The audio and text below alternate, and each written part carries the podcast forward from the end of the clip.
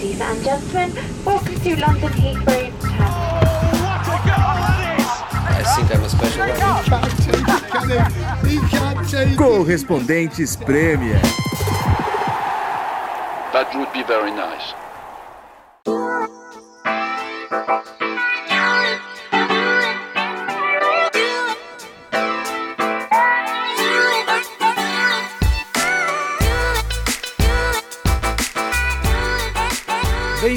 De volta ao Correspondentes Premier. Aqui é João Castelo Branco falando direto de Londres, no frio de dezembro. Ulisses Neto está comigo hoje, Renato Senise também. Infelizmente, Nathalie Gedra está ausente hoje. Está com uma outra missão. Ela voltará na próxima semana. Então temos Renato Senise sozinho. É estranho olhar para a tela e ver ali Senise sem Nathalie ao lado. Tudo bem, Senise? Tá com frio aí sem a Nathalie? Estamos aí, sobrevivendo, com frio, sem Nathalie e torcendo para que o ano acabe logo, porque realmente tá difícil a coisa, viu? Já deu pra 2020. Já, já, deu, já deu, já deu. Já deu. Nunca torci tanto pro, pro fim de, de um ano. Vai começar uma nova década, então vamos iniciar essa nova contagem aí com grande humor e, humor e expectativa, porque o final dessa década de, de. Como chamaria? Década de 10 ou década de. É, década de 10, né? Foi, foi realmente é, trágico. Né? É, é, é, é, até duro a gente falar isso, porque a gente tem sido desmentido diariamente, praticamente, quando a gente fala isso. Mas pior do que tá, acho difícil ficar, né? É, exato. Mas a gente não pode nem reclamar. Eu não quero dar uma de Jurgen Klopp aqui. Porque Pô, o cara não para pesares, de reclamar, velho.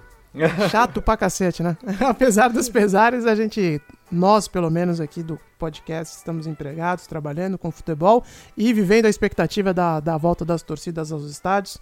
Então, pelo menos, né, a, a nossa curva está é, seguindo a curva do Covid, está indo para cima também, né?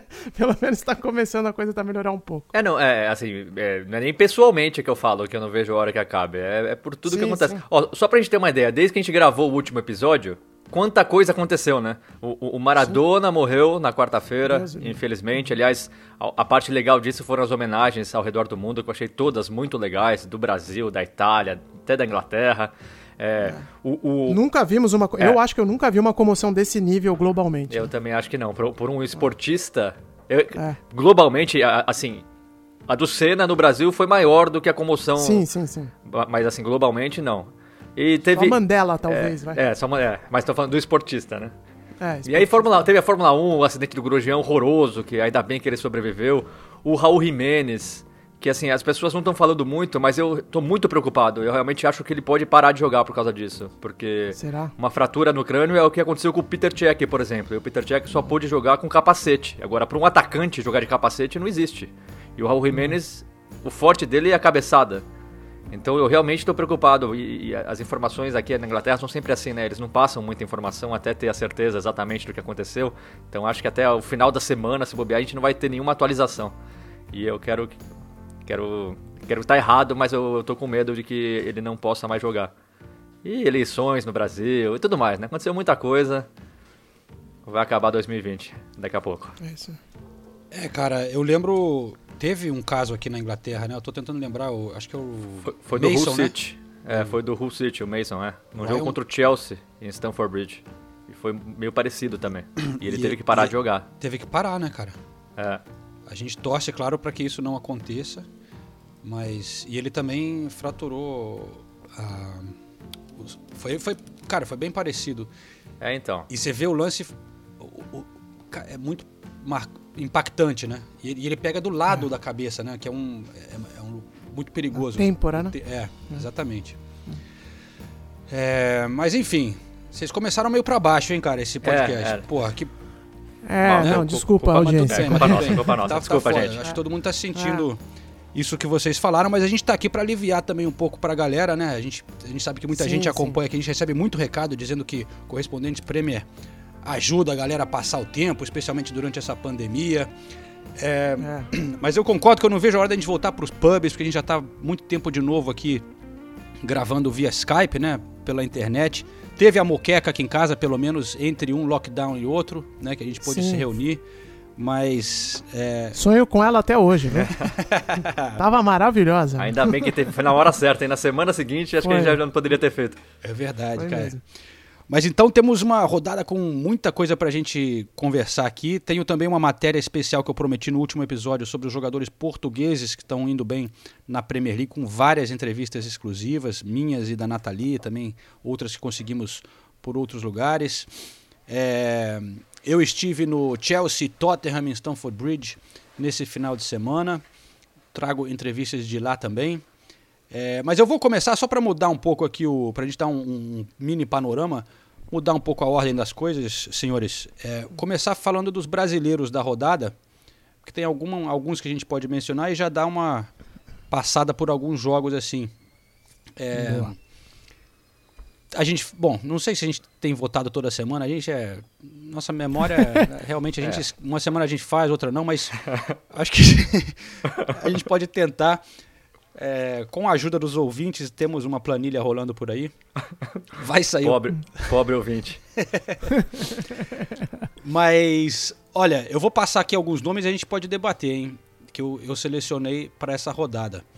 É, Rafinha do Leeds, com o primeiro gol dele. Primeiro gol. Joelinton marcando pelo Newcastle também e melhorando por lá. Marcando e dando assistência. É. Fred no Manchester United, virada do Manchester United. Eu, as partes que eu vi do jogo, achei que o Fred jogou muito bem. Teve Gabriel Jesus na vitória do Manchester City, que não marcou. Teve um gol que ele fez foi impedido, mas também eu acho que jogou bem. E deu assistência também. Deu assistência. Matheus É, Pereira. mas num jogo que o time dele fez cinco gols, é chato ele não ter deixado nenhum, né? Calma, Luiz, a gente tá muito pra baixo. Por enquanto, você tá falando bem agora dos brasileiros, tá? Já, já- a sessão pra Tá baixo já foi. É, só completando a lista então, Matheus Pereira do West Brom, que teve a primeira vitória do time nesse, nessa rodada sobre o Sheffield, e o Thiago Silva no Chelsea mais uma vez sem levar gols, apesar de enfrentar os xodós lá do Renato Senise, Harry Kane e Son. Conseguiu segurar essa dupla. É, então, olha, eu vou abrir então a votação. Eu vou dizer o seguinte: eu acho que Thiago Silva é ao concurso, né? Muita consistência, regularidade, então a gente não, não precisa nem do voto. O, o troféu deveria se chamar Thiago Silva. O Fred é outro que também é muita regularidade, né? Tá sempre bem. O Rafinha, a gente falou dele aqui, isso, né? mas tudo bem. Ah.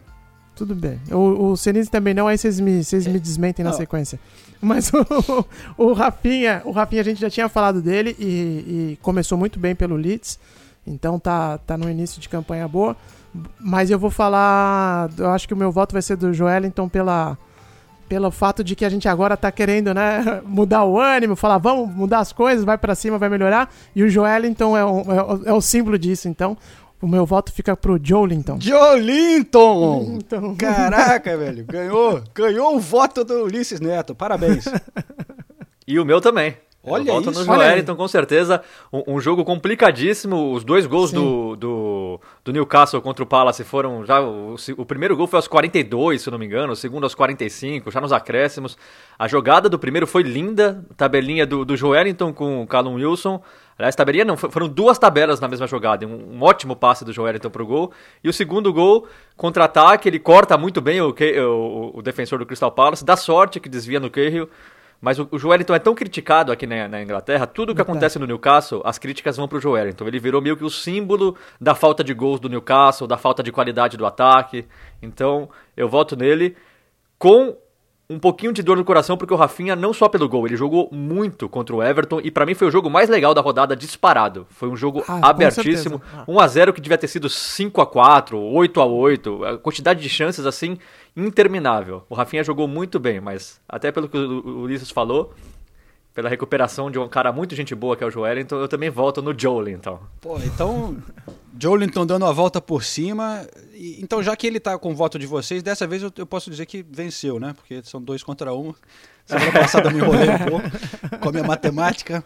É, mas então, é, eu, eu vou votar no Rafinha para dar essa moral, porque eu concordo com o Senise. Ele jogou muito, não só o gol, mas realmente foi provavelmente o destaque é, do Leeds nessa partida. Primeiro gol dele. É, começou agora a conquistar a vaga dele como titular no time também. E, cara, aqui na Inglaterra elogiaram muito, assim. acho que foi no Match of the Day que eu tava assistindo que eles falaram assim como se eh, descreveram a chegada do Rafinha, que era mais ou menos desconhecido aqui na Inglaterra, como que se o Leeds tivesse descobrido uma joia, uma nova joia.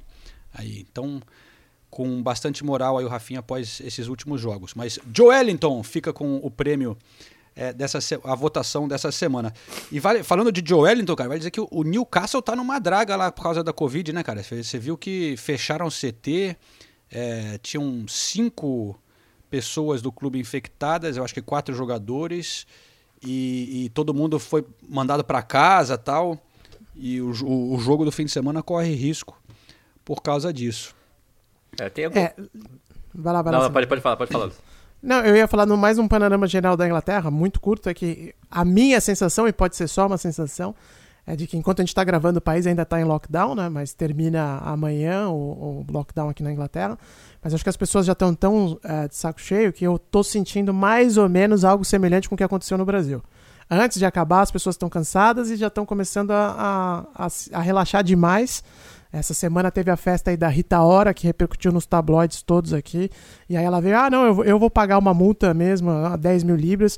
Querendo meio que, pra mim, a mensagem é tipo, ah, eu sou rica, eu pago o que eu quiser e fica por aí mesmo, né? E aí finge que tô arrependida. E os jogadores de futebol também estão relaxando e a gente tá vendo esses problemas eh, ficarem cada vez mais frequentes na Premier League, que até então era exemplo, né, no, no, no futebol internacional de como eh, levar o esporte adiante apesar da pandemia. Ah, sem dúvida teremos uma terceira onda aí, porque Tá é, eles estão abrindo por questões da economia e também tem o fator do Natal, que eles estão relaxando as regras. Já é uma época do ano aqui na Inglaterra que tem muita confraternização, né? As pessoas gostam dessa época de Natal, de se encontrar com amigos, com, ou seja, empresas. Os pubs estão abrindo com restrições, mas porra, no meu WhatsApp já tá bombando quem vai no pub no fim de semana, não sei o quê, os amigos, mesmo Ah. dentro das, das, das restrições e tal, mas a galera tá de saco cheio, cara, quer sair. Tá. E no Natal também, as pessoas planejando encontrar a família, fazer ceia. é, e com esse frio, né, cara? Não tem como ser ao ar livre, não tem nem como muito deixar a janela aberta. Então vai ser complicado. A, dis- a discussão aqui é muito, né, como as contaminações acontecem, é a mesma coisa no Brasil, que no Brasil tem, a gente já falou quantos casos estão acontecendo de Covid no futebol, e nunca e as autoridades do esporte sempre falam: "Ah, não, a contaminação não é no campo, é fora do campo". Isso também eu não sei o quanto eles podem determinar com tanta certeza assim, né? Mas vá lá. Talvez eu acho que pelo fato de ah, jogou um time contra o outro, só teve caso em um lado, então por isso eles dizem que não foi dentro do campo. Mas ainda assim, eu acho que tá aqui na Inglaterra aos poucos está começando a chegar um cenário parecido com o do Brasil. É, bom. De relaxamento, eu quero dizer, né? Não de... é, não, as É. pessoas estão. Tá todo mundo de saco cheio, mas a vacina tá chegando aí. A vacina tá chegando aí. Isso. Vamos nessa que vai dar tudo certo. É, ontem à noite tivemos o jogo do West Ham. Nathalie Geda estava lá no frio do London Stadium e o West Ham venceu o Aston Villa por 2 a 1 indo para a quinta colocação na tabela, hein? E, pô, tem que dar um crédito aí pro David Moyes que foi muito questionado, a gente já falou isso. Eu acho o Aston Villa talvez deu um pouco de azar, né? Teve impedimento milimétrico pelo VAR, teve Perdeu é, pênalti. pênalti no travessão, né? É, o, o- dominou talvez boa parte do jogo, mas o West Ham foi lá, fez os dois gols. é, eu acho que, porra, tá tendo uma ótima sequência. O- a, a posição na tabela mostra isso, né? E o, o fato do, do Moyes ter mudado totalmente o elenco, né, cara? Ele deixa Lanzini no banco, mandou o Felipe Anderson lá pro Porto emprestado, teve a moral, tipo, a, a, a confiança de tirar esses jogadores do time, que eram jogadores queridos e importantes, estava sem Yarmolenko, não sei o quê, e tá com- dando certo com Jared Bowen, Antônio, um jogo muito mais direto e sobe para quinta colocação, né? E o Benama, que foi contratado junto ao Brentford, né? Chegou por Ah, um é? empréstimo, entrou no segundo tempo, na, na- na primeira bola já deu assistência para o segundo gol. E, eh, pelo menos na temporada passada, jogou muito pelo Brentford. Foi um dos grandes destaques da Championship. Acho que foi uma excelente contratação e acho que o, o, o nosso David Moyes está fazendo certo. O, o, o West Ham tem jogadores bons, né? Mas são, são muitos e muitos anos com os mesmos jogadores e, não deu certo, né? Convenhamos. O próprio Nubble, que eu sempre elogio, que eu acho ele demais, um líder, um cara que realmente é apaixonado pelo clube, mas virou reserva também. Alguma coisa precisava acontecer no West Ham. E está acontecendo, quinta colocação. Eu não lembro quem foi, mas teve. Nas nossas. É, nossos palpites para a temporada teve. Eu não lembro qual, qual, qual, de nós quatro falou, talvez tenha até sido eu, eu não sei. A gente apostou que o West Ham ia, ia ser um dos times que ia, fosse cair. E aí eu não falo isso para tirar sarro da gente, hum. falo só para mostrar como em pouco tempo é, tudo mudou. Mas essa temporada tá tão maluca que daqui cinco, tem... daqui cinco rodadas a gente vai estar tá falando que o West Ham tá brigando contra o rebaixamento, que deu tudo errado e tudo mais. Mas o cenário atual é de, de felicidade para os torcedores do West Ham, algo raro de acontecer.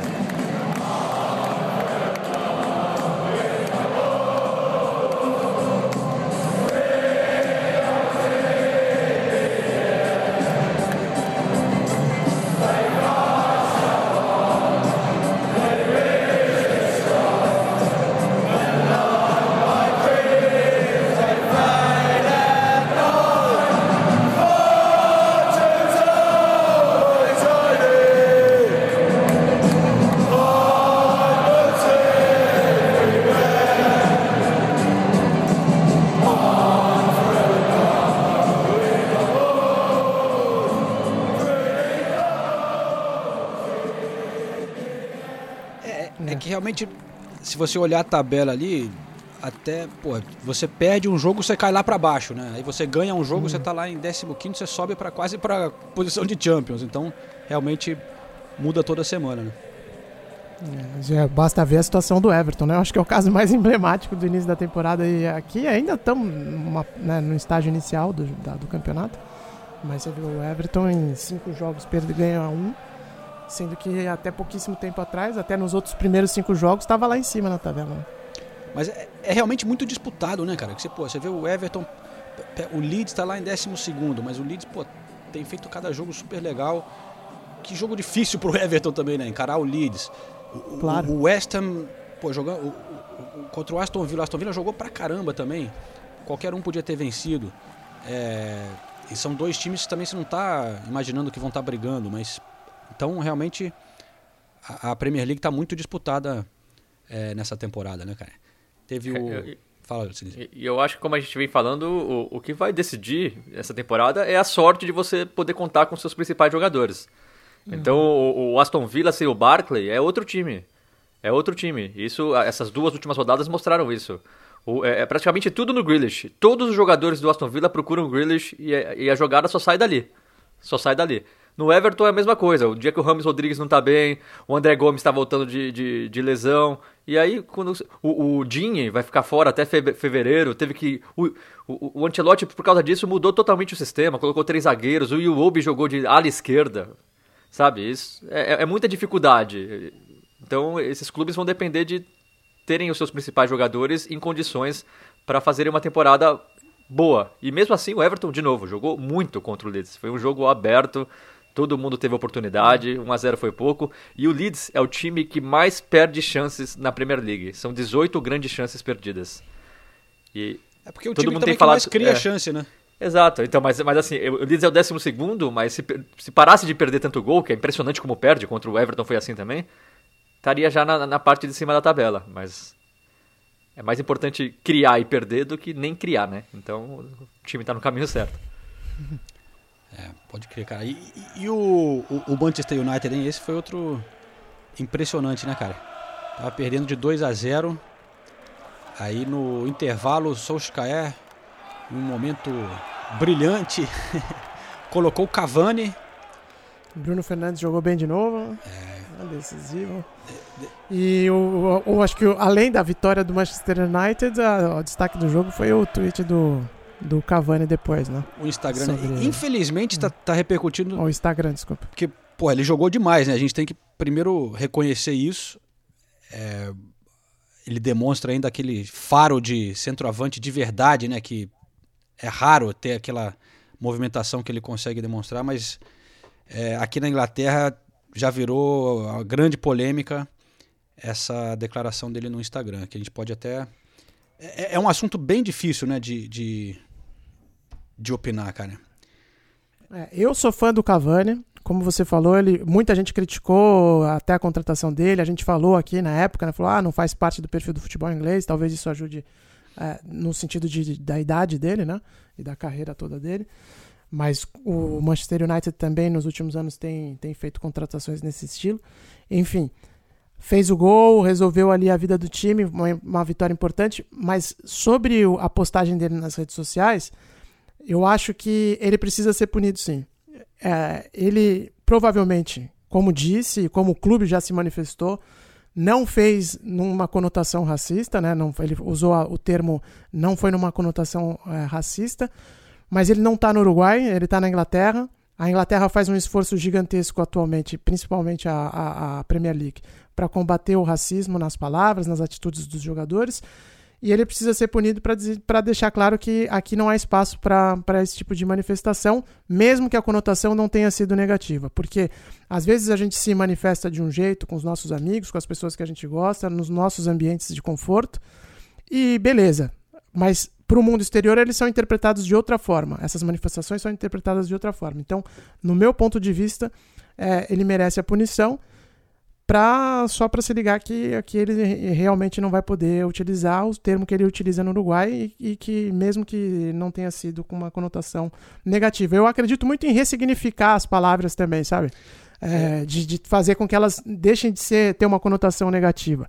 Só que o momento ainda não chegou para isso e o momento aqui é para combater essas, essas palavras, essas expressões que, que têm uma conotação, de maneira geral, negativa. Né?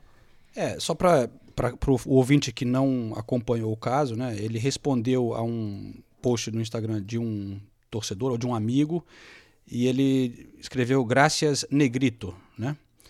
É, no Brasil seria Neguinho uma é. coisa assim. É, pô. E, e... É, não, não vou ser hipócrita. Eu tenho um amigo de infância que eu chamava de não, neguinho. Eu também, isso que eu ia né? falar.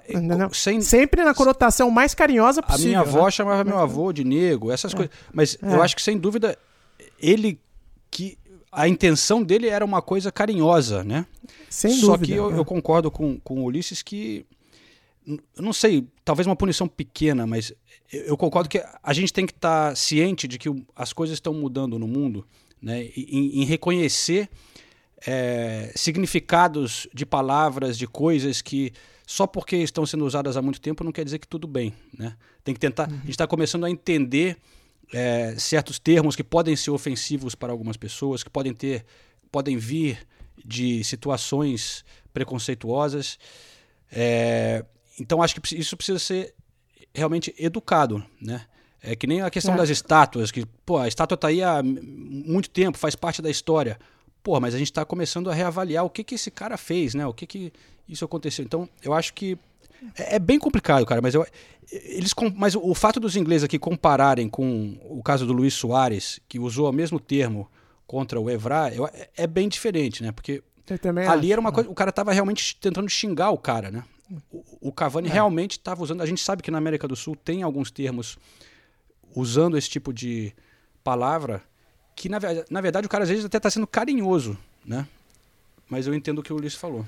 Eu, eu, eu acho assim, eu concordo com tudo que vocês falaram, eu só acho que punir, como estão falando, em três jogos, eu acho que é demais, eu acho que é errar a mão. Eu acho que a, é. a Premier League perderia uma grande chance de chamar o Cavani e falar, Cavani, vamos fazer uma ação legal? Você, tudo isso que a gente está falando aqui, o Cavani fala em é, inglês. É verdade. Olha, gente, é. Eu, é, a gente tem que ressignificar algumas palavras. Eu realmente não sabia que isso é, poderia soar preconceituoso. Eu vi a reação. Peço desculpas, fica para eu aprender. E, e, não é uma coisa hipócrita, é fazer uma ação bonita. Para mim, vai ser muito mais efetivo do que você punir um jogador que a gente sabe que ele não fez de propósito, que, que cometeu um erro, mas punir em três partidas e, na minha opinião, isso não vai resolver em nada o problema. Eu acho que se você fizer uma ação bonita com o Cavani, com o Manchester United, pensar numa maneira legal de fazer isso, chamar, sei lá, não sei. Existem milhões de, de ações que podem ser feitas a partir desse caso. Eu acho que é muito mais efetivo do que você simplesmente punir. Eu acho que a punição, nesse caso, me soa até um pouquinho. Não é hipócrita a palavra, mas é muito. Ó, a gente está mostrando que a gente está lutando contra o racismo e ó, o Cavani vai ser punido. É muito mais fácil do que você pensar numa coisa legal e criativa que realmente tem impacto na sociedade. Então, Seria uma pena alternativa, É, né? Vamos dizer assim. eu iria para esse É, outro lado. Eu acho a punição muito simples e muito, muito inútil nesse caso. Sim, eu acho que só não pode passar um pano total. Não, né? então, Falar, ah, não, não, tudo bem, ele falou alguma, brincando, é. entendeu? Mas é, não precisam ser oito jogos, como foi com o Soares. Três eu também acho que é, é bastante. Não chegou nem perto do que o John Terry fez aqui na Inglaterra, né? Então, é, eu concordo com, com o Senise que uma pena alternativa, ou até mesmo um jogo, mas mais importante do que isso realmente é, é- é educação. É mostrar para as pessoas que o, o racismo não tem espaço, não pode ter espaço no futebol, mesmo que ele não tenha tido a intenção de ser racista. Aconteceu também o, o caso do Bernardo Silva, né? Que fez uma brincadeira Exato. com o Mendy, É. que disse que não ficou ofendido. Porque Mas foi falou- muito mais mau gosto do que, do que o do Sim, Cavani, com, ainda acho. com certeza. É. Do Cavani eu acho bem, bem menos é, polêmica, vamos dizer. É, Mas com é, foi punido também, né? O Bernardo Silva. Foi, foi. É, bom, mas enfim, vamos ver o que vai dar esse caso. Mas parabéns para o Manchester United, porque realmente virar o jogo, né? Perdendo de 2 a 0 mostrou que o time tem garra, tem. Sei lá, a gente tem criticado bastante o Solskjaer recentemente.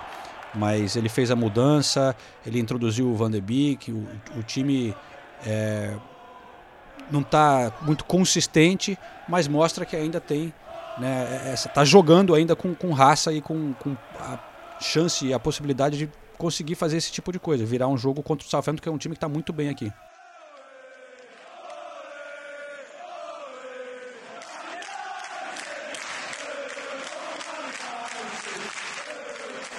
Aliás, o- o- são quatro partidas seguidas do United ganhando fora de casa, as quatro de virada. É, isso nunca tinha acontecido na Premier League. E como o João falou, é, o mais, interessante é ver alternativas, né? E eu acho que demorou. Como, a gente falou, por exemplo, do West Ham, que o David Moyes mudou o time, eu acho que estava na hora do, do, do Solskjaer fazer isso também. É, tirar, colocar o Martial um pouco no banco, é, jogar com Cavani, com Rashford, com Greenwood abertos, colocar o, o, o Van de Beek como titular, como ele fez contra o Southampton, sabe, mudar. Eu- eu- pa- Parece que esgotou todas as possibilidades daquele time titular ideal do, do Solskjaer e não deu certo. Então muda, já joga com o Cavani, deixa o Cavani como titular, vê, vê o que dá, traz uma nova até uma nova característica para o time de poder jogar mais bola aérea, poder fazer esses gols de cabeça que acabam sendo dec- decisivos, ter mais ter mais presença na área e isso pode servir como um líder ali no ataque também, porque o, o, o- o ataque do, do United é, são jovens, né? É, é o Rashford, é o Greenwood, o próprio Martial é jovem ainda. E também não tem essa personalidade de líder, né? Então, você ter dois líderes em campo, como o Cavani e o, e o Bruno Fernandes. E o Van de Beek também tem características de líderes. Quando ele tiver mais tempo de jogo, ele pode virar um líder ali em campo. Então, eu acho que só tem a ganhar o United. E a gente, que todo mundo criticando muito o United e tudo mais, o United está cinco pontos atrás do líder Tottenham com um jogo a menos. Se ganhar esse jogo, fica dois pontos atrás. Isso para mim só mostra que às vezes a mão é muito pesada realmente com, com o Solskjaer e com o United. É, não tá tudo terra arrasada assim. Se a gente comparar com o Arsenal, por exemplo, o Arsenal tem uma- já uma campanha muito pior e, e tem demonstrado menos saída também é, para resolver os problemas. O United cambaleando, tá sempre ali, terminou em terceiro na última Premier League e na atual Premier League, se ganhar o jogo que tem a menos, fica dois pontos atrás do líder. E dentro desse contexto também a gente pode até falar sobre a situação do Van de Beek, né? Que todo mundo fala, pô, por que, que não coloca o Van de Beek? Ele demorou um pouquinho e tal. Mas talvez é, tenha ficado claro que ele tinha um plano pro Van de Beek, que era, né, introduzindo o menino aos poucos e, e, tipo, não sentia que ele ainda estava pronto pra, pra assumir a responsabilidade de ser um titular e tal. E, e agora parece que ele já tá ma- amadurecendo no, no ritmo suficiente pra para conquistar a posição ali, né? Pode ser, pode ser. Mas, ó, nesse jogo não quero deixar passar batido também um rápido é, mencionar o Ward Prowse, né, cara? Que mais um gol de falta, golaço, e ele agora é o inglês que tem mais gols de falta. Quer dizer, só um inglês tem mais gols de falta na história da Premier League do que ele, que é senhor David Beckham. Olha lá, eu não sabia É, dessa. tem um no- novo Beckham aí, mas o cara realmente, porra, de falta o cara é, é impressionante. Mas olha só, já que passamos pelo Manchester United, que tem como destaque o senhor Bruno Fernandes, vamos dar uma, uma parada aqui na nossa conversa para eu chamar essa reportagem que eu preparei sobre os jogadores portugueses aqui na Premier League. E aí a gente já volta para falar ainda de Chelsea Tottenham, tem entrevista do Mourinho, do Thiago Silva, tem também, infelizmente, o jogo do Arsenal, que a gente ainda não comentou. é, falaremos aí. Eu tô achando que o, o, Arsenal é o primeiro jogo que tem torcida, né? Eu tô achando que é um erro, né? O, o melhor não voltar a torcida pro Emirates, porque. É, Vão ter dois mil manifestantes, é, né? Se não tivesse torcida nesse último jogo aí, o time teria saído vaiado, velho. Então, acho sorte que não tem torcida.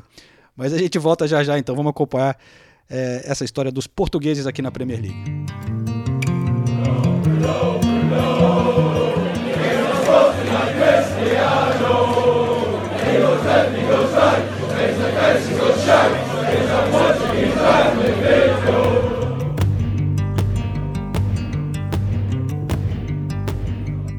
A história de portugueses fazendo sucesso na Premier League vem de longe, né? Todo mundo lembra um jovem Cristiano Ronaldo virando ídolo eterno do Manchester United, Ricardo Carvalho conquistando três títulos com o Chelsea lá na época de José Mourinho e vários outros, né? mas nunca foram tantos ao mesmo tempo aqui na Inglaterra. Pelo quarto ano seguido, o número recorde de portugueses na Premier League. São 22 no momento. E uma geração que realmente impressiona. Né? Os principais clubes ingleses têm pelo menos um português no momento. Na última janela a gente viu o Jota trocando o Wolverhampton pelo Liverpool e chegando lá voando, né? não para de fazer gols. Muitos imaginavam que ele fosse ser uma opção no ataque, mas rapidamente ele virou jogador titular importantíssimo para o time de Klopp. Não, acho que, embora seja um país pequeno, acho que trabalhamos bem e temos muita ambição, acima de tudo. Muita ambição de querer chegar longe. Uh, todo, todos os membros envolvidos, não só jogadores como treinadores, preparadores físicos, uh, médicos. Acho que toda a gente tem muita ambição de chegar o mais longe possível e, e é isso que acho que está a acontecer e acho que é isso que vai continuar a acontecer. Aí o Diogo Jota, no grande rival Manchester United tem outro português que não para de fazer gols, né? Bruno Fernandes é o melhor jogador do time no momento e ele foi lá seguindo os passes do grande Cristiano Ronaldo, né? É, e aparentemente até chegou com uma ajudinha do compatriota, como ele nos contou em uma entrevista exclusiva para a nossa Nathalie Gedra. O Cristiano teve, teve uma voz ativa quando, quando lhe perguntaram o que é que achavam de mim, o que é que achavam da possibilidade de vir para cá Uh, falou, falou bem de mim pelo que eu sou, pelo que me foi transmitido aqui pelo, pelo Missa Solskjaer.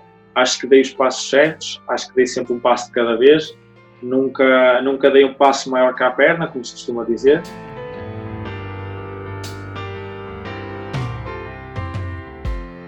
Do outro lado da cidade, Manchester City já tinha o Bernardo Silva, já tinha o João Cancelo, que nessa temporada vem jogando muito bem. E aí, na última janela, trouxe o Rubem Dias para reforçar a defesa. Ele é jovem, veio do Benfica, mas já é jogador titular e importante. Quando ele chegou, conversei com ele lá em Manchester, chegou bem focado e explicando a escolha dele de vir para o Manchester City para a Premier League. Foi o técnico, foi o clube e foram os jogadores que cá estão também. É, isso a mim fez-me fez, fez tomar a minha decisão e a Liga, a própria Liga também. E, e sinto isso mesmo, sinto que estou no topo e a continuar a trabalhar e melhorar para conseguirmos o que queremos. Ainda dentro dos times importantes na Inglaterra, no Leicester, Ricardo Pereira foi um dos melhores laterais da última temporada, jogador fundamental para Brandon Rodgers, só que está contundido nessa temporada, é, não tem jogado, mas realmente foi um grande destaque por aqui. Também na lateral, só que com menos destaque, o Arsenal tem o Cedric Soares, que veio do Southampton, esse não tem jogado muito. O Everton tem o André Gomes no meio-campo, que é um jogador importante, baita jogador, mas está voltando de uma lesão séria, tem entrado aos poucos no time. O Tottenham tem o Jedson Fernandes, que veio do Sporting, ainda não emplacou. É... Ele ainda é jovem, ainda tem, tem chance, e dá para dizer também que o Dyer é um quase o português, vai, é inglês, estou brincando, mas fala português perfeitamente e fez uma boa parte da base dele lá em Portugal também, é, também no, no Sporting. É, e claro, aí a gente tem que falar do Wolverhampton. Metade, quase metade dos portugueses que temos aqui na Premier League estão no time de Nuno Espírito Santo, quase todos vindo via Jorge Mendes, né? São nove no elenco é, atual. Saiu o Jota, mas chegou Semedo nessa última janela. O Vinagre saiu emprestado também para o Olympiacos, mas ainda é do Wolverhampton. Mas tem de tudo, né? Desde o goleiro Rui Patrício, a veteranos como João Moutinho, jovens estrelas como Rubem Neves, é, grandes promessas como o jovem atacante Fábio Silva. E vamos escutar um pouquinho mais dele agora. Eu sou de Portugal, vivo no Porto e sou, sou um rapaz muito trabalhador e humilde que procura todos os dias aprender e ser melhor. É, é muito bom uh, estar aqui com, com, estes, com estes jogadores todos que são referências para mim. É, como, como já disse, é muito familiar e, e, e deu-me um poder e uma, e uma, uma recepção diferente, porque acolheram-me de uma maneira diferente e era, foi mais fácil de me integrar.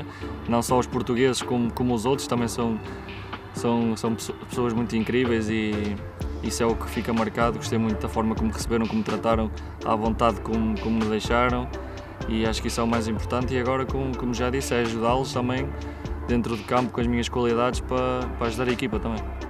Legal escutar a voz do Fábio Silva para a gente conhecer um pouco melhor esse jovem português, né, atacante que está é, lá no Wolverhampton e agora talvez tenha mais oportunidades com a, infelizmente, né, com a contusão é, do Raul Jiménez, é, que pelo jeito vai ficar fora por um tempo. Né? Além deles, tem se destacado o Podense, e o jovem Pedro Neto, de 20 anos de idade apenas, tem crescido muito recentemente, talvez ajudou a saída do Jota, é, tem tido mais espaço, marcando gols importantes, dando assistências e também recentemente marcou para a seleção portuguesa também.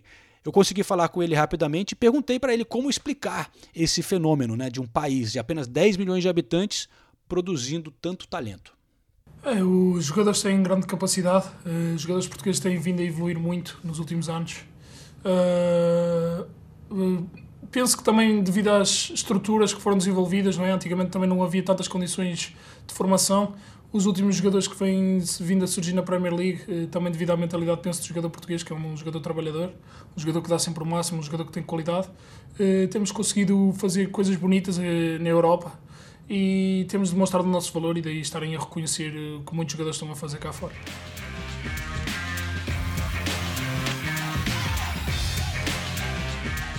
Bom, além de jogadores, eu falei também com Francisco Gomes da Silva, que é da Pro Scout em Portugal e também participa de um podcast, o Bola ao Meio, que é lá da Pro Scout PT. É, e ele identifica um momento chave para tentar explicar isso, né? Onde a semente dessa geração foi plantada. A época de 2012-2013 foi um importante marco no desenvolvimento do futebol português. A partir dessa temporada, os principais clubes portugueses passaram a contar com uma equipa B na segunda divisão. Esta medida não só beneficiou os jogadores, como os próprios clubes e seleções. Portugal conquistou o Euro Sub-17 em 2016 e o Euro Sub-19 em 2018. Desta forma, os jogadores chegaram melhor preparados e em maior quantidade ao contexto de Primeira Liga. A maior aposta nas camadas base fizeram com que equipas de topo da Premier League viessem buscar a Portugal os principais talentos desta nova geração. Valeu, Francisco. Legal ter você aqui no Correspondentes Premier.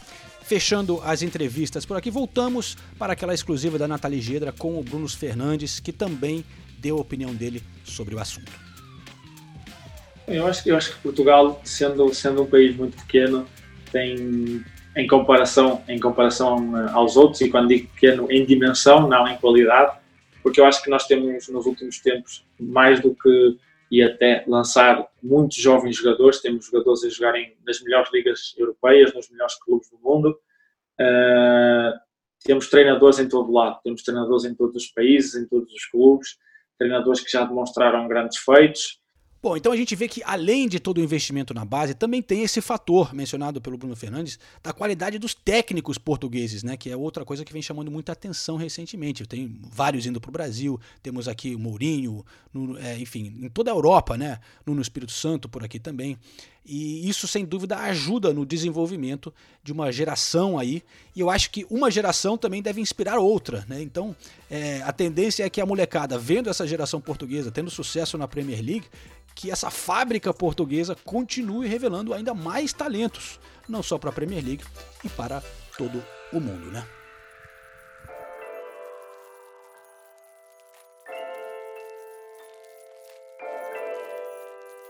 É interessante mesmo essa influência de Portugal aqui no futebol inglês e no futebol europeu como um todo, né? Como a, ao longo da, dos anos o futebol é, português se consolidou como acho que o principal fornecedor aqui é, do continente, importando muitos brasileiros, mas também com talento é, local. E o que eu fico pensando, até tive uma, uma conversa com o Júlio César nos últimos dias, lá, o ex-goleiro uh, Júlio César, da seleção brasileira, que terminou a carreira no Benfica, né? jogou uns meses no, no, Flamengo, mas efetivamente terminou a carreira no Benfica. E falando com ele sobre, sobre esse lance, o porquê dos times portugueses, sobretudo Benfica, Sporting e, e, e Porto, né? os principais clubes portugueses, não conseguirem chegar num, num outro patamar, num patamar mais, mais elevado no futebol europeu, né? E aí ele falando que ele também teve essa discussão lá e que o presidente do Benfica e tal, já está há bastante tempo no poder, se não me engano, ele é, tem uma mentalidade de, de, de reestruturar a casa, de dívidas, de colocar as contas em ordem, e que a mentalidade é essa mesmo de, tipo, fazer grana vendendo jogadores, exportando jogador para equilibrar o caixa e que ainda não chegaram numa posição financeira suficiente para poder competir na Europa. O que eu não sei se é, é, fato ou não, não acompanho tão de perto assim a realidade dos clubes portugueses, mas considerando tudo que a gente vê, que a gente ouviu agora, que de tantos talentos portugueses aqui na Inglaterra brilhando de forma tão forte, né? Seria legal ver os clubes locais também é, atingirem um nível mais, mais forte, mais competitivo na Europa. É, eu acho que eu, eu, vai, Sinistro. É, eu acho que, como a, gente, como a matéria do João mostrou, né, vários jogadores do Overhampton, acho que o Rubem Neves é um, é um exemplo perfeito do, disso que o Ulisses está falando. Ele sai do Porto, que é Porto e Benfica, os maiores clubes da, da, de Portugal, e vem para a segunda divisão jogar no, Ever, no, no Overhampton. Então isso mostra como realmente os times portugueses, infelizmente, ainda não têm poder financeiro para bater de frente com os times gigantes da Inglaterra, da Espanha e tudo mais. São milhões de casos, se a gente lembrar casos recentes, de jogadores que quando começam a realmente brilhar nos times portugueses, eles saem. É, é, o Rames Rodrigues no Porto, por exemplo, uhum. é o próprio Hulk, o Falcão Garcia. É, é, é, são casos e casos de jogadores portugueses que a hora que começam realmente a mostrar que são que estão entre os melhores do mundo, eles saem. E é por isso que os times portugueses não conseguem lutar de igual para igual. Mas é, a verdade é que isso, é, essa é a realidade para a maior parte das ligas, né, cara? É, lembra muito o Brasil, por exemplo, mas é, não, a gente não precisa nem tão longe. Você pega, sei lá, a Holanda, o Ajax, né? Quantos, é um dos grandes times da Holanda, quantos jogadores não ficam vendendo a todo ano? É, uhum. Pô, a liga, se você tirando a Premier League, a, a liga espanhola e, e mesmo assim, quantos, né? É... A própria Liga Francesa também exporta muito jogador. É. Muito, muito jogador. O, o, os times não têm como competir, né? Com... É, mas o Ajax até temporada passada aí foi conseguiu ter um bom desempenho na, na Liga dos Campeões. É, né? o, a, a, França tem o PSG, a Espanha tem os, os, os clubes é, que a gente já conhece, né? O, três clubes que estão sempre chegando longe na Liga dos Campeões. E em Portugal falta isso. Portugal você, é difícil ver um time português avançando né, da, das, da fase de grupos até, até oitavas de final. Assim. É, é verdade. Mas é um país muito pequeno, né, cara? E com é. Realmente os clubes passam por uma situação financeira é, complicada, especialmente o Porto é, recentemente, né?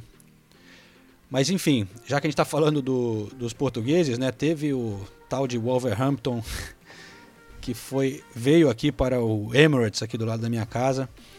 O melhor tweet que eu vi sobre esse jogo foi assim, é, Kia 1, Jorge Mendes 2.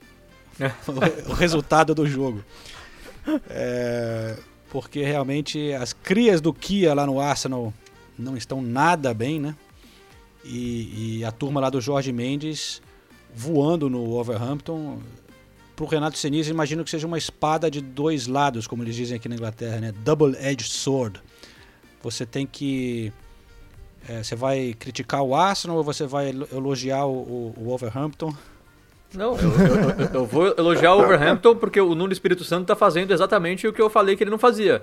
Verdade. Tá, tá colocando o time para frente. A, a escalação To, todos os homens talentosos de ataque estavam na escalação. Você tinha o João Montinho e o Den Docker no meio, que eu até achei estranho o Rubem Neves não tá jogando, mas tudo bem. Aí você tinha Pedro Neto, Traoré, Podense e Raul Jimenez. A, a linha de três zagueiros ele, ele não fez mais, jogou um 4-4-2 praticamente ali, ou 4-2-3-1 na verdade, que era o que eu pedia. Eu falava, esse time do Overhampton não precisa ser defensivo. Ele pode colocar o time pra frente e pode ganhar dos times grandes. O, o Overhampton, pra mim, tem mais time que o Arsenal. Por que, que ele vai jogar defensivamente? Jogou no ataque, criou oportunidades, foi 2 a 1 poderia ter sido até mais tranquilo, para falar a verdade. Ainda teve, me, mesmo com a lesão do Raul Jimenez, quando estava 0 a 0 o jogo ainda, que é o principal jogador do Overhampton, o Overhampton continuou no ataque e continuou produzindo. Era, o que eu, era, tudo que eu pedia pro professor Nuno. Eu nunca falei que o trabalho dele é ruim, muito pelo contrário. Eu só falava que faltava imaginação, faltava criatividade e ele mostrou isso já desde a rodada anterior, né? Que empatou é, contra o. O Wolverhampton empatou contra o Leicester, não foi? Não. Peraí. Eu vou lembrar. Tava que foi 1 Tava a 1 aberto aqui, fechei. Foi 1 a 1 mas também já foi uma formação que até o João falou aqui no, no podcast, ah, pela primeira vez em três anos ele está É. jogando sem os três zagueiros. Então, É, um a um com o Southampton. com o Southampton, isso. Então, fora de casa, né? Fora de casa. Então tudo que não, eu fa- não, foi em casa, foi, em casa, foi em casa, foi em casa. Tu- tudo que eu falei ele tá fazendo. E, e o time é ótimo e ele é muito bom treinador, só achava que faltava imaginação, faltava criatividade e agora ele tá mostrando. Sim, senhor. Realmente jogou muito bem o Wolverhampton, mas o nosso. Nosso não, meu, né? Vamos dizer. Arsenal, eu tenho que dizer que fase, hein? Que fase horrível do Arsenal. É, eu continuo. Bom, primeiro, falando da fase, não faz gol, praticamente não faz gol. É, tá sem clean sheet, né? Não fica sem levar gols há oito jogos. Já é o pior início da história da Premier League. É, eu acho que são cinco derrotas nos últimos dez jogos. Mas mesmo assim, 14 lugar no momento. É, eu vou dizer que eu continuo apoiando o Arteta aqui. É, acho que ele merece mais críticas, né? E, e claro que a culpa tem que ser um pouco dele, mas eu acho que tem que dar tempo pro cara. Ele tem um projeto, tem uma filosofia e, e merece tempo. Tem a, a- o, o Partey, o, o Thomas Partey, que foi uma contratação que seria que é muito importante, está contundido, não tem jogado os últimos jogos. Acho que isso faz uma grande diferença. É, mas realmente não está nada bem, está horrível, né? E, e os jogadores experientes ali, Aubameyang, mais uma vez, eu falo, sumiu desde que assinou o contrato. William não está jogando bem. É, cara, realmente tá, tá, tá triste um pouco a, a situação do Aston, mas eu acho que é um processo que vai ter que a gente vai ter que aceitar. Mas tá feia a coisa. É, eu vou, depois do extraordinário caso de Fernando Diniz, eu não vou criticar nunca mais nenhum treinador na minha vida, só vou esperar os, os, os acontecimentos. Mas aqui a imprensa tá, tá começando a pesar nele, né? Porque o comentário é, beleza, os seis meses iniciais, né, ou a primeira metade de temporada que ele teve, as expectativas eram muito baixas e não tinha pressão. Agora, as expectativas continuam sendo baixas porque ele não está entregando, o plano não está claro ainda. E a pressão tá aí, né? Porque também o Arsenal não pode ficar tanto tempo assim numa sem, sem uma direção clara. Então eu acho que a batata dele tá assando. Eu não pessoalmente não tenho não sou capaz de opinar, como diria a Glória Pires, mas o que é fato é que a pressão para em cima dele tá agora tá, tá começando a ser, ser mais forte, né? É, o, o que eu acho é que, de novo, o Arsenal tem um elenco, não digo fraco, mas mais fraco do que qualquer outro time que briga pelo título. O, pra mim, o elenco do Arsenal é pior que o do Overhampton, por exemplo, é pior do que o do Tottenham, do Chelsea, do United, do City, do Liverpool, do Everton. É, não, do Everton acho que fica parelho. Enfim, mas quando a gente vê, por exemplo, o Arsenal precisando empatar e aí quem entra em campo é o Reece Nelson, ou, ou quando a gente vê o Davi Luiz saindo machucado e quem entra em campo é o Holding, a gente vê que, assim, falta opção. E falta opção em todos os, os setores do campo. Além disso, o Arteta realmente está com dificuldade de encontrar uma maneira de fazer esse time jogar. A, a maneira que ele vinha jogando antes não deu muito certo. Ele teve que mudar quando jogava com três zagueiros. O Tierney fazendo a terceira, o terceiro homem na zaga ali, com o Saka de lateral, às vezes de ponta esquerda, não deu certo, ele mudou, ele chegou a colocar o William no meio, como ele já falou que ia fazer na, na rodada, na rodada anterior, também não deu certo, todos caíram de produção, a bola não chega no Aubameyang, eu acho até meio injusto a gente falar que o Aubameyang não tá jogando nada quando a bola não chega nele, é, é meio desesperador até, a gente fica vendo o Aubameyang se movimentando e a bola, a bola não chega, como é que você vai fazer gol se a bola não chega? Então, passa pela falta de elenco e passa pelo. O Arteta é um técnico em formação, né? Ele, é, é muita dificuldade para ele resolver no primeiro ano de trabalho, né? Ele teve que reestruturar o elenco inteiro, tirar quem não estava bem, apostar em nomes que ninguém apostava mais, como o meu Nene, que estava no banco se recuperando de Covid. E no primeiro momento deu certo, mas é lógico que o time, em uma hora da temporada, ia oscilar. O problema é que essa oscilação tá, tá grande já, né? A 14 colocação é realmente perigosa. Agora, falar em possibilidade de trocar de treinador, eu acho um absurdo. Ah, é. É um absurdo. Agora... É, o, o projeto tá, é o início de um projeto.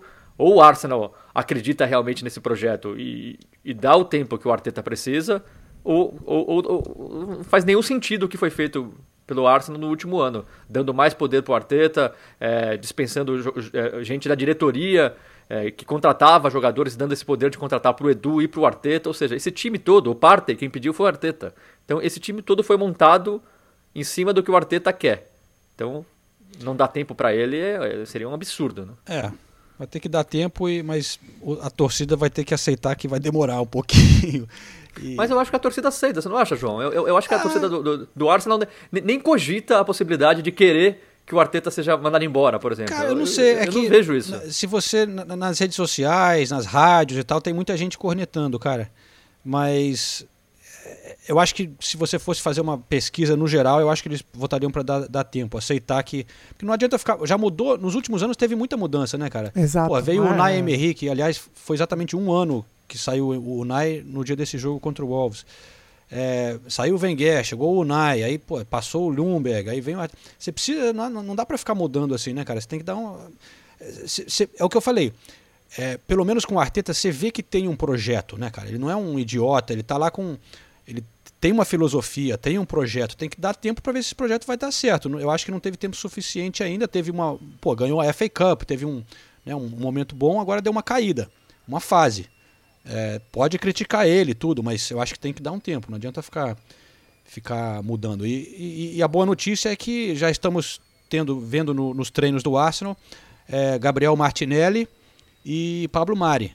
Então aí duas opções. Você falou que o Davi Luiz saiu, por exemplo, já seria uma opção legal ali para defesa. E, e pra, você falou, pô, tirou.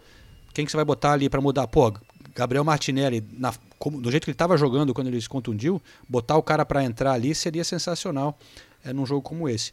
Então Sem algumas, dúvida. né? Sem dúvida. Vamos, vamos, vamos ver então. Mas mudando de assunto, porque chega de falar do Arsenal, eu, eu agora, vocês começaram o programa mais para baixo, agora eu que vou, vou acabar o programa chorando aqui. Mas é, eu tive lá, eu estive lá no, no Stamford Bridge. Esse foi um jogo importante da rodada, né? Que porra, Chelsea, Tottenham. É, Senise abre um meio sorriso ali na, do outro lado da tela. 0 a 0 decepcionou um pouco quem esperava mais nesse aspecto com esse jogo, né? Mas um pouco não, muito. Eu tava ansiosíssimo para esse jogo e o jogo foi Metsa Calabresa, né? É, cara, e, engraçado porque eram dois dos melhores ataques da, da Premier League, é, mas também duas das melhores defesas, né? É, o Tottenham com a melhor defesa sofreu só nove gols e o Chelsea sofreu dez, só um a mais. Então, as defesas sobressaíram. A organização defensiva dos dois times, eu acho que anulou né, dois times que têm atacantes muito bons. E é. eu acho que fica um pouco, sei lá, eu dou um pouco até mais de crédito para o Mourinho, que estava jogando fora de casa e sem o Alderweireld na defesa, que é seria uma peça chave, né, cara, que é, se contundiu no jogo anterior contra o Manchester City. E ele escalou o Joe Rodon, que é um jogador de 23 anos da base do Swansea no país de Gales, estreando na Premier League como titular, é, para segurar porra, né, ali o Timo Werner, é, Ziyech, o caramba. E o Tottenham conseguiu fazer isso, naquele estilo Mourinho, né? É, fechando tudo ali, jogando no contra-ataque, mas é o que ele queria. E ele conseguiu fazer. É, se, se ele, ele, torcia que um dos contra-ataques dele, dele acabasse dando certo. Mas do outro lado também tivemos uma boa defesa do Chelsea com o Thiago Silva e tal. É, enfim. Eu, eu vou chamar o Mourinho aqui e vocês voltam para comentar então, porque Mourinho é sempre uma figura, né, cara? Ele, ele fica dizendo que ele não tá na briga, né? Que eu, eu, eu, não, eu, que tô. eu comecei perguntando sobre como é que é ver o Tottenham lá na, no topo da tabela e tal. Eu não olho muito para a tabela, olho, olho mais para o jogo após jogo, acho que quem tem que olhar para a tabela são aquelas equipas que ano após ano investem massivamente em, em jogadores para ganharem a, a competição. O Chelsea é um exemplo, uh, foi campeão cinco vezes nos últimos 14 anos, acho eu. Uh, são diferentes realidades, mas nós estamos a trabalhar bem, a equipa está a trabalhar muito, estamos a conseguir bons uh, resultados. Esta semana foi uma semana difícil com com Manchester City e com, e com Chelsea. É um momento muito, muito difícil do campeonato para nós. O próximo jogo é com o Arsenal e depois é com o Liverpool. Mas lá estamos, como nós prometemos no início da época, a única coisa que nós prometemos, e é muito, é que vamos para cada jogo com a intenção de ganhar. E finalmente, o jogo de hoje acabou 0 a 0 Você fica satisfeito com isso? O segundo tempo foram poucas oportunidades. Você estava tentando segurar esse empate? Não? Nós tivemos um, um goleiro, como vocês dizem, que em 90 minutos fez uma defesa. Fez uma. Uh, e acho que isto diz da segurança com que nós uh, jogámos e do objetivo com que nós uh, jogámos. Não criámos muito, não, mas criámos mais que eles.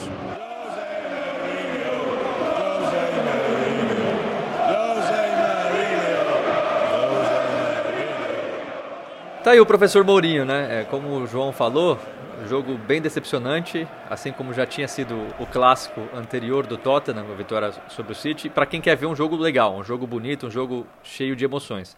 Para quem quer ver o Tottenham na liderança, foi um jogo bom. Voltou com empate, se garantiu na liderança. É, eu não gosto, já falei na, na, na, no programa anterior, eu não gosto. Eu acho que o time do Tottenham tem condições de lutar de igual para igual com o Chelsea e ser mais aberto. Agora, o, o Lampard também, até nas entrevistas depois do jogo, deixou bem claro que ele também estava com medo de perder.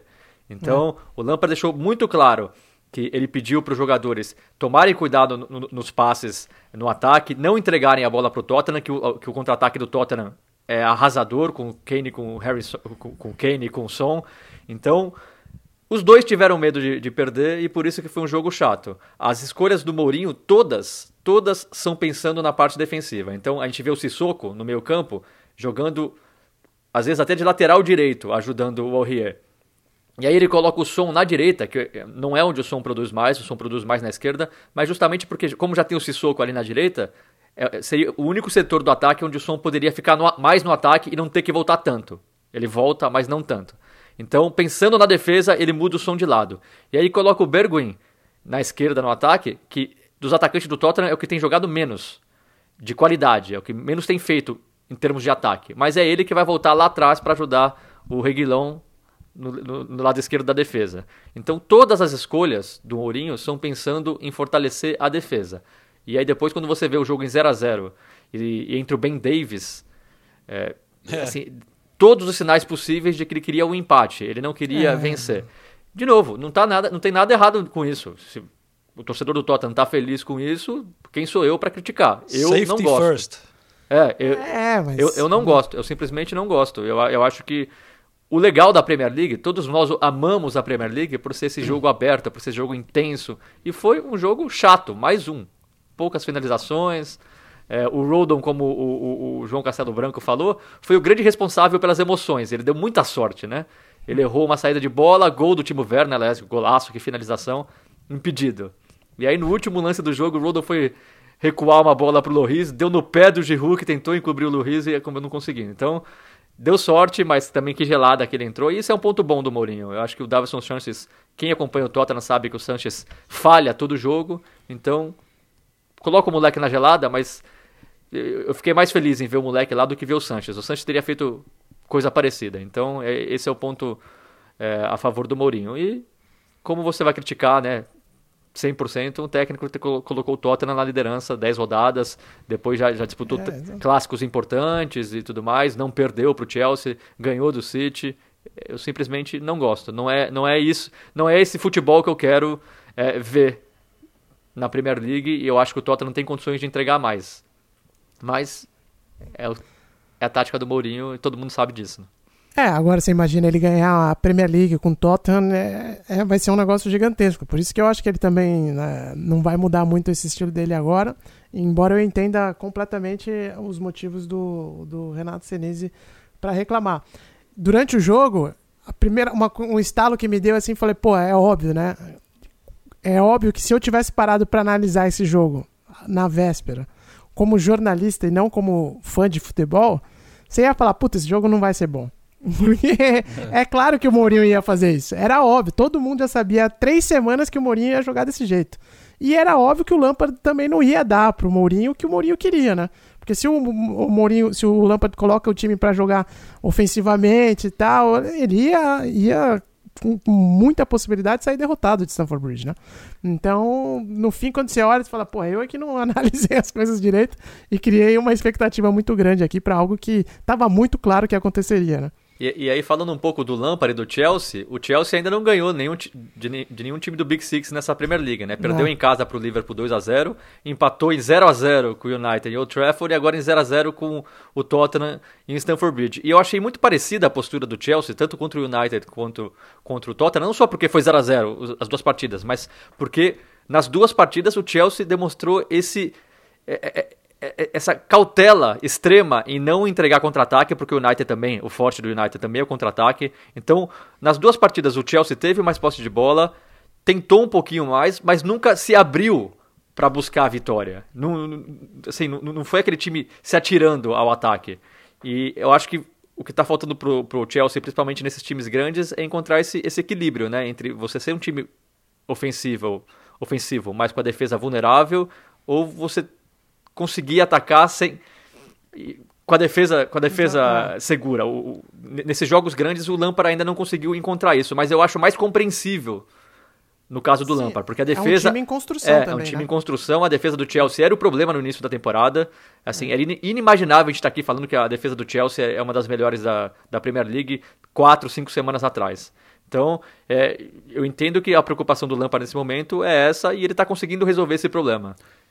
Cara, e falando da defesa do Chelsea, cara, depois do jogo eu conversei com, com o Thiago Silva, né? E, e aí falei, claro, sobre a defesa e o, o, impacto dele nessa mudança, nessa melhora da defesa do Chelsea e também a experiência, como é que está sendo para ele a experiência aqui na Premier League. Olha, primeiramente, assim, eu fico muito contente quando acaba um jogo e eu não tomo gol, nossa, nossa equipe não toma gol. Mas eu acredito que não seja só o Thiago Silva em si, né? É claro que com a experiência a gente consegue lidar com as situações que a gente já sabe o que vai acontecer, mas isso é crédito de, de toda a equipe lá da frente, a marcação, enfim.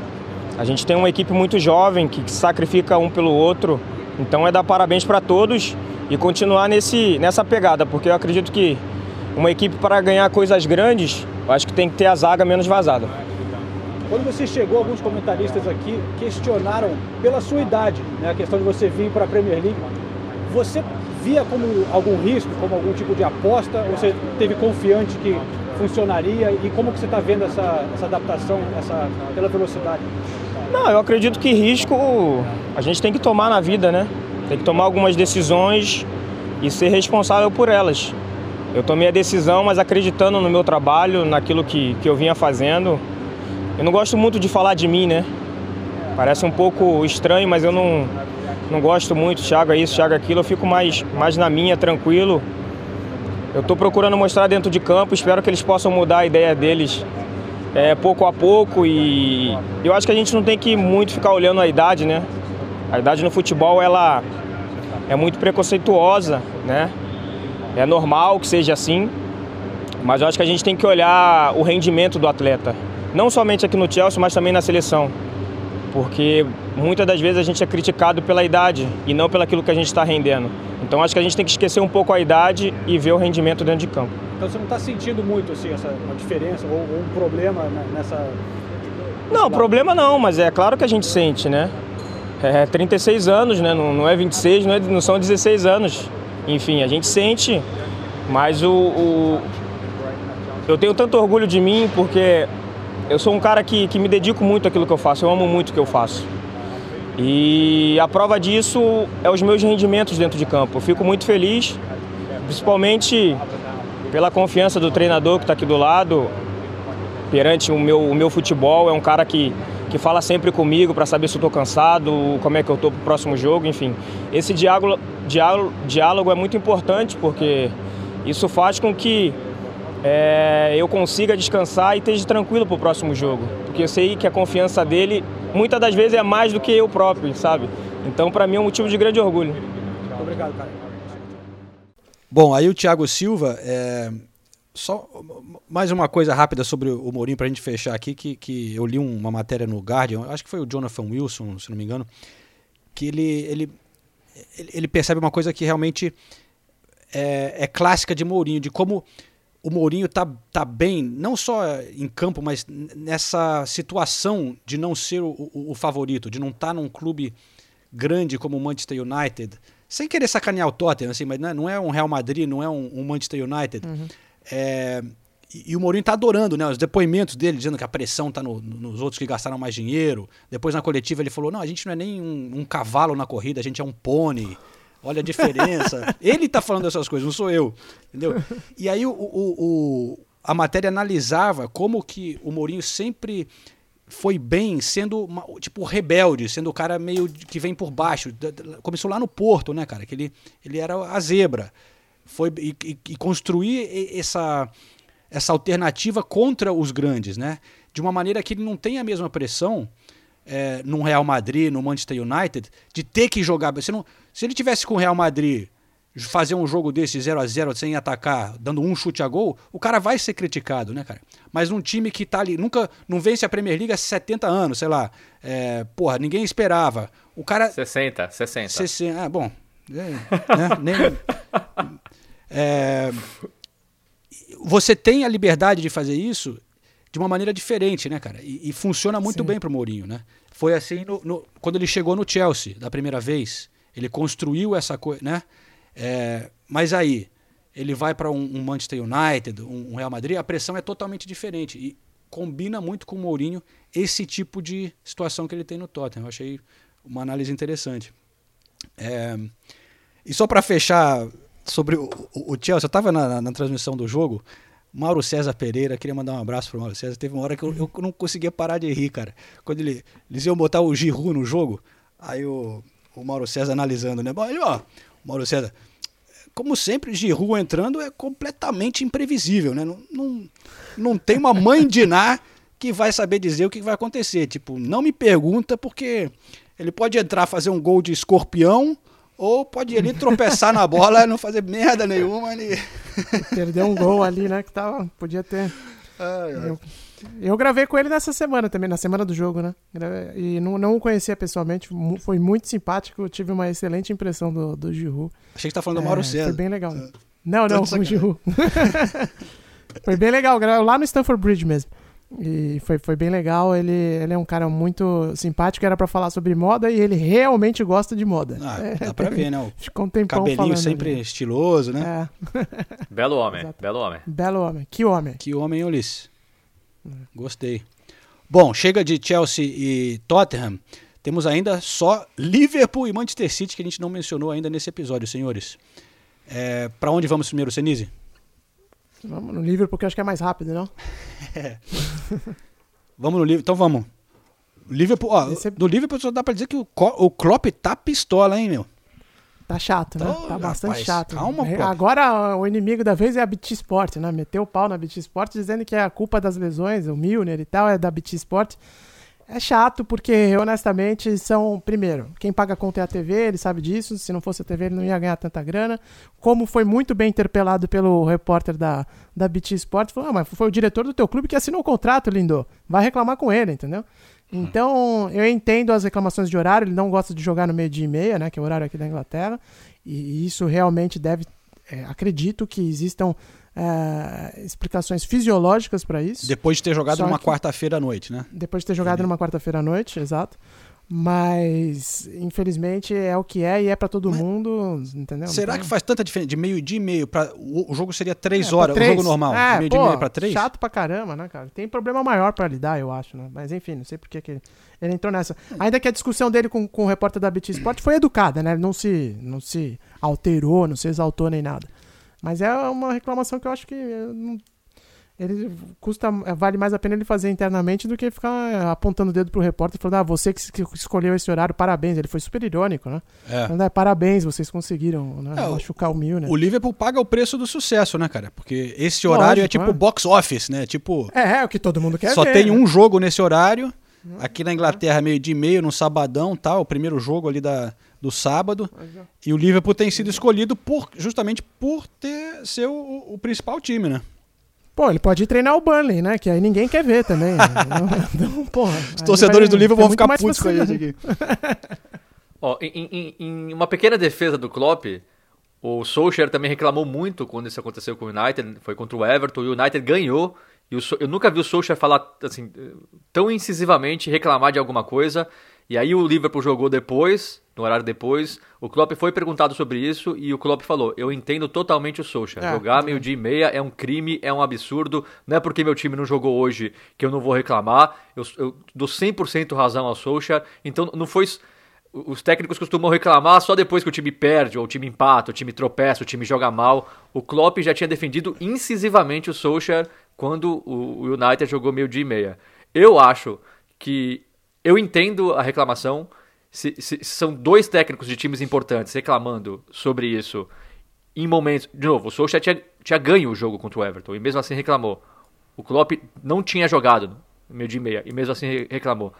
Eu, eu entendo que a revolta deles, porque no, no, no- fim das contas cada um tá olhando pro seu, né? A BT tá olhando pro seu, Isso. o Klopp tá olhando pro dele. Pro dele, Vocês é. estão me cobrando de resultado aqui? Meu, todo, todo jogo sai um jogador machucado. E, na opinião deles, o, o horário de meio de meia é o pior possível e imaginável, justamente por isso. Jogou na quarta noite, aí recupera na quinta, sexta faz alguma coisa nada a ver ali, sábado acorda e tá dentro de campo de novo. Então, eu entendo é, o pensamento dele. Por que, que não muda? Por que, que, sei lá, não dá outro jogo pra BT? O João falou dos horários. A verdade é que agora os horários. eh, Não tem jogo no mesmo horário mais, Tem né? vários, Ca- é verdade. Tem- É, ca- cada jogo num horário diferente. Então, sabe, Mas sente isso é por causa da pandemia também. Não, tem que levar isso em consideração, eu sei. né, cara? Então, mas, mas assim, é, é, é, tá cada um defendendo o seu, né? A BT, o É. o horário é ótimo pra BT, a BT vai, vai manter. O, o Klopp vai ficar puto toda vez que jogar meio de meia e vai falar. E eu, eu entendo, no fundo, os dois, assim. Eu só, como o Luiz falou, eu só acho que, assim, você... E não é só porque a gente é repórter aqui, nada disso, mas você descontar no repórter realmente é totalmente fora de tom. O repórter ali é um funcionário da empresa, ele não pode nem se defender. O que, que o repórter pode falar? É, não Exato. fui eu que escolhi. Todo mundo sabe É, que eu não vou foi ele que ligar lá escolheu pra o horário. diretoria e falar É. pra não escolher mais jogo do Liverpool ao meio de meia. O que, que eu É. vou fazer? Ma- Mas no fundo eu, eu entendo um pouco da revolta, assim. É, mas o, o- ele estava, acho que um pouco mais alterado por mais uma contusão, né? O Milner saiu machucado, mais uma contusão muscular. É, o Liverpool está com uma série de desfalques, né? Alexander Arnold, Van Dijk, o, o Thiago era para voltar, não voltou. Ele disse agora que vai demorar mais ainda para o, o Thiago voltar do que eles imaginavam, mais algumas semanas fora. Então, realmente, o elenco do Liverpool, que é um, um elenco Joe Gomes. impressionante, pô, Joe Gomes tá realmente sofrendo bastante. Então dá para entender que isso vai afetar é, o humor de Jurgen Klopp. Mas mesmo assim, é, o Klopp, pô, botou, ele tá conseguindo rodar um pouco o elenco, né? É, ele botou o Minamino nesse jogo, que não tem jogado muito. O Mané começou no banco. Aí ele tirou o Salah, faltando uma meia hora, botou o Mané. O Salah saiu até meio puto e tal. É, e, mas dessa vez não deu certo. Foi um empate né, com, com o Brighton. O Brighton jogou muito bem também. E, É, mas também foi no finalzinho ali, né? é, Pô, e teve os ter polêmicas de VAR e tal, né? Então o Ah, Klopp ah. realmente deve ter saído pistola. pistola. né? Mas, ele é possivelmente o melhor técnico do mundo, tem repertório pra caramba, né? Na atualidade, tem repertório pra caramba, enfim. Acho que tá. Eu não sei, eu entendo a reclamação, mas acho que ele faz- é, acaba aumentando um problema de forma desnecessária, sabe? Não, e, e- o Klopp tá muito puto também com a história das cinco substituições, né? Mas É, muito falou puto. Tá, tá muito puto e ele atacou também. Citou o nome do Chris Wilder, que é o técnico do Sheffield United, que falou: não, pro Sheffield é interessante ter só três substituições. E, e na reunião que eles tiveram, e aí, segundo o Klopp, 15 técnicos se manifestaram a favor das cinco substituições e, três, e, e os outros cinco, e outros cinco a favor das três substituições. E aí o Klopp citou Chris Wilder abertamente. E, e o Klopp não falou isso, mas pela maneira que ele falou, pra mim deu a entender que meio que ele falando, ah, tá vendo? O Chris Wilder é inglês, é um técnico tradicional aqui da Inglaterra, então parece que a voz dele às vezes acaba tendo mais ma- ma- Mais mais, peso. peso. do que a minha, porque são 15 contra 5. Por que, que nada foi feito ainda? O, o Klopp falando. Já foram duas, já faz duas semanas que essa reunião aconteceu e até agora nada mudou. Por que isso? E aí ele cita o Chris Wilder. Então, é, Foi estranho tá ele ter citado só ele mesmo, né? É, só ele, né? Claramente na reunião o Chris Wilder deve ter falado É. alguma coisa, né? Talvez foi uma voz mais forte ali na reunião. E aí, e aí perguntaram sobre isso pro Chris Wilder e ele falou, ó, realmente eu sou a favor das três substituições e não vou falar sobre isso, quem cuida do meu time sou eu, sou eu que sei o que é melhor pro meu time, o que eu acho uma postura totalmente egoísta também, né? É o momento que, vo- no mundo ideal, você não vai pensar no seu time, você vai pensar na situação inteira de pandemia que tem todos os times sofrendo com lesões. Mas... Ah, mas e aí, ele vai pensar no, no Liverpool, então? Ele vai Ah, falar, ah, que- não, é, realmente, pro Liverpool vai ser bom, então... Mas, eu, eu- eu- eu- Não, eu acho- Tem que pensar no dele, velho. Tá todo- cada um pensando no seu. Eu ali. acho egoísmo e burrice, porque daqui a pouco as, as lesões podem chegar no Sheffield também. E convenhamos, o Sheffield é o último colocado, então a- as, as três substituições não estão dando, tão dando muito certo Não pro Sheffield nada. também, querido. O problema Sabe? é Então, um time como o Sheffield, se ele for. Ele não tem como mudar cinco jogadores, né, cara? Vai ter que botar tem ali nem o 11, pô. moleque de 15 anos ali, né? O cara da. não, no momento que não tem cinco no banco, praticamente é o Liverpool. O Sheffield tem mais do que o Também, Liverpool. é verdade. então, é, sei lá, eu, eu, eu acho que não custava nada os técnicos chegarem a um consenso ali e falar, gente, são 15 contra 5, podemos, vamos, vamos brigar realmente por isso e mudar para cinco substituições? Então, enfim, mas é, é muita coisa que tem deixado o Klopp insatisfeito. E Verdade. O jogo, o, Liverpool, na verdade, um a um, pra mim, o Liverpool saiu no lucro. Tudo bem que o Brighton empatou no último lance, um gol de pênalti meio polêmico ali, mas, pô, o Brighton tava 0 a 0 perdeu uma chance claríssima, depois perdeu um pênalti. Aí, dois minutos depois do Malpai perder o pênalti, que é o melhor jogador do Brighton, o, o, o Malpai é substituído machucado, e mesmo assim o Brighton continua jogando melhor. Enfim, por causa dos, dos, dos problemas também, por causa do cansaço, por causa das lesões, por causa da Covid, por causa de tudo, o Liverpool foi pior que o Brighton e um a um, até que é um pontinho aí que caiu no lucro pro Liverpool. É, pode crer. Pessoal, vamos deixar para trás o livro porque a gente está chegando mais pro fim do episódio falar do jogo do Manchester City rapidamente para não deixar passar batido, claro, porque o Manchester City goleou 5 a 0 nessa. A gente estava falando, pô, o City não faz muito gol. Acho que não fazia mais de um gol há sete rodadas, se eu não me engano, o Manchester City. For- Foram, foram seis rodadas seguidas fazendo um gol. Um gol, né? Não fazendo, ou não fazendo gol. Né? É. Então. O, o, o City tinha 10 gols em oito partidas, né? E aí, em uma partida, fez cinco. Ou seja, metade dos gols que tinha em oito fez em uma partida só. Realmente, abriu a porteira com Riyad Mahrez on fire, hat-trick do Mahrez. E, e é curioso que o Manchester City venceu o Burnley em casa por 5 a 0 quatro, nos últimos quatro jogos lá que eles jogaram. Que coisa maluca, né, cara? Quatro vezes seguidas, 5 a 0 pra cima do, do querido Burnley do Sean Dyke. Sean Dyche. Hã? E o, a gente falou no começo, né? O Gabriel Jesus não fez um gol dele, estava desesperado para fazer o golzinho, mas não jogou mal, não, cara. Ele participou Não, bastante não. de alguns de- de- das jogadas do gol. Ele estava voltando para trás para pegar a bola, tava, fez um gol, tava, acabou sendo anulado por impedimento. É, mas, é, destaque pro Marres e, e De Bruyne mais uma vez, né, cara?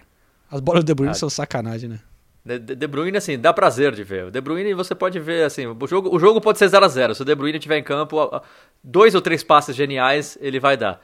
O City jogou muito bem, pode falar, o Burley, penúltimo colocado, não, não ganha de ninguém, mas jogou fechadinho. O City jogou muito. O Ferran Torres está se adaptando muito bem ao City. O, o, o Guardiola está fazendo um esquema diferente, que às vezes, de repente, está o, o Jesus, o Marrez e o Ferran Torres dentro da área, centralizados, com os dois laterais bem abertos, como se fossem pontas. Então, muito interessante ver essa variação. Mas, para mim, o destaque da partida foi o goleiro do Burley, o bravo Peacock Farrell. Putz, merda. Estreia dele na Premier League, ele nunca tinha jogado na Premier League, Coitado, hein, machucou. Coitado. E, em três minutos ele já tinha levado um gol no primeiro jogo de Premier League. Ele saiu do primeiro jogo de Premier League com duas defesas e cinco gols sofridos. E ainda teve um lance que ele fez uma baita defesa no chute do Gabriel Jesus, só que aí ele, ele meio que segurou a bola, a bola saiu, a bola bateu no joelho dele e entrou. A sorte dele é que o, o, o Gabriel Jesus estava por milímetros impedido. Senão, além de seis gols sofridos, ele teria um gol contra na primeira participação de Premier League. E ele estava visivelmente nervoso, inseguro nas reposições de bola.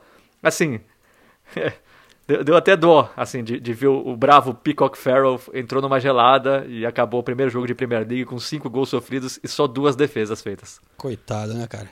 Então, olha só, eu vou aproveitar para ler uns recados aqui, porque teve o, a Mary diz para o Senise que no Instagram que também é fã de goleiros e acha que o Chelsea devia ter ido atrás do Pope em vez, em vez de pegar um goleiro estrangeiro.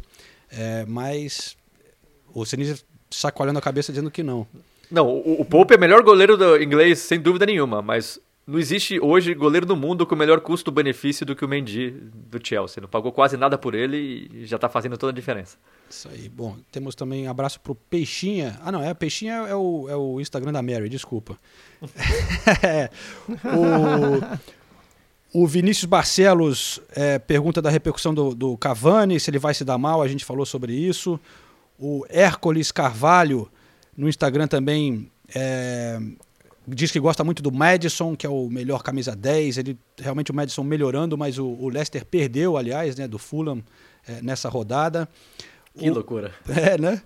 Que loucura. O Instagram Sempre Futebol diz que chegou a hora da gente começar a criticar o senhor Arteta, hein? Diz que a gente, o espanhol é muito protegido por vocês no podcast. Forte abraço e parabéns pelo trabalho de todos. É, a gente tem uma criticada de leve hoje, né? Mas não tanto. De repente você tem razão. Tá muito protegido o Arteta, será? Os ouvintes podem responder pra gente no Instagram. E para fechar aqui os recados, Júlio César Soares é, pede pra gente falar do Chorley FC, da sexta divisão, que derrotou o Peterborough. E vários confrontos legais, aliás, na FA Cup na próxima rodada, né? O Tottenham vai pegar o time da oitava ou nona divisão É. e tal, né? E, e ele cita a comemoração deles cantando Adele no vestiário, que foi lindo, realmente foi muito legal. Então, eu passo para o Ulisses e o, o Senise se despedirem já com esse sobe-som no fim para a gente encerrar o episódio com o time do Charlie FC cantando Adele na competição, é, na comemoração de passar para a FA Cup. E o Ulisses vai cantar junto. Vai lá, Ulisses. não, não, não. Me abstenho. Obrigado pela oportunidade.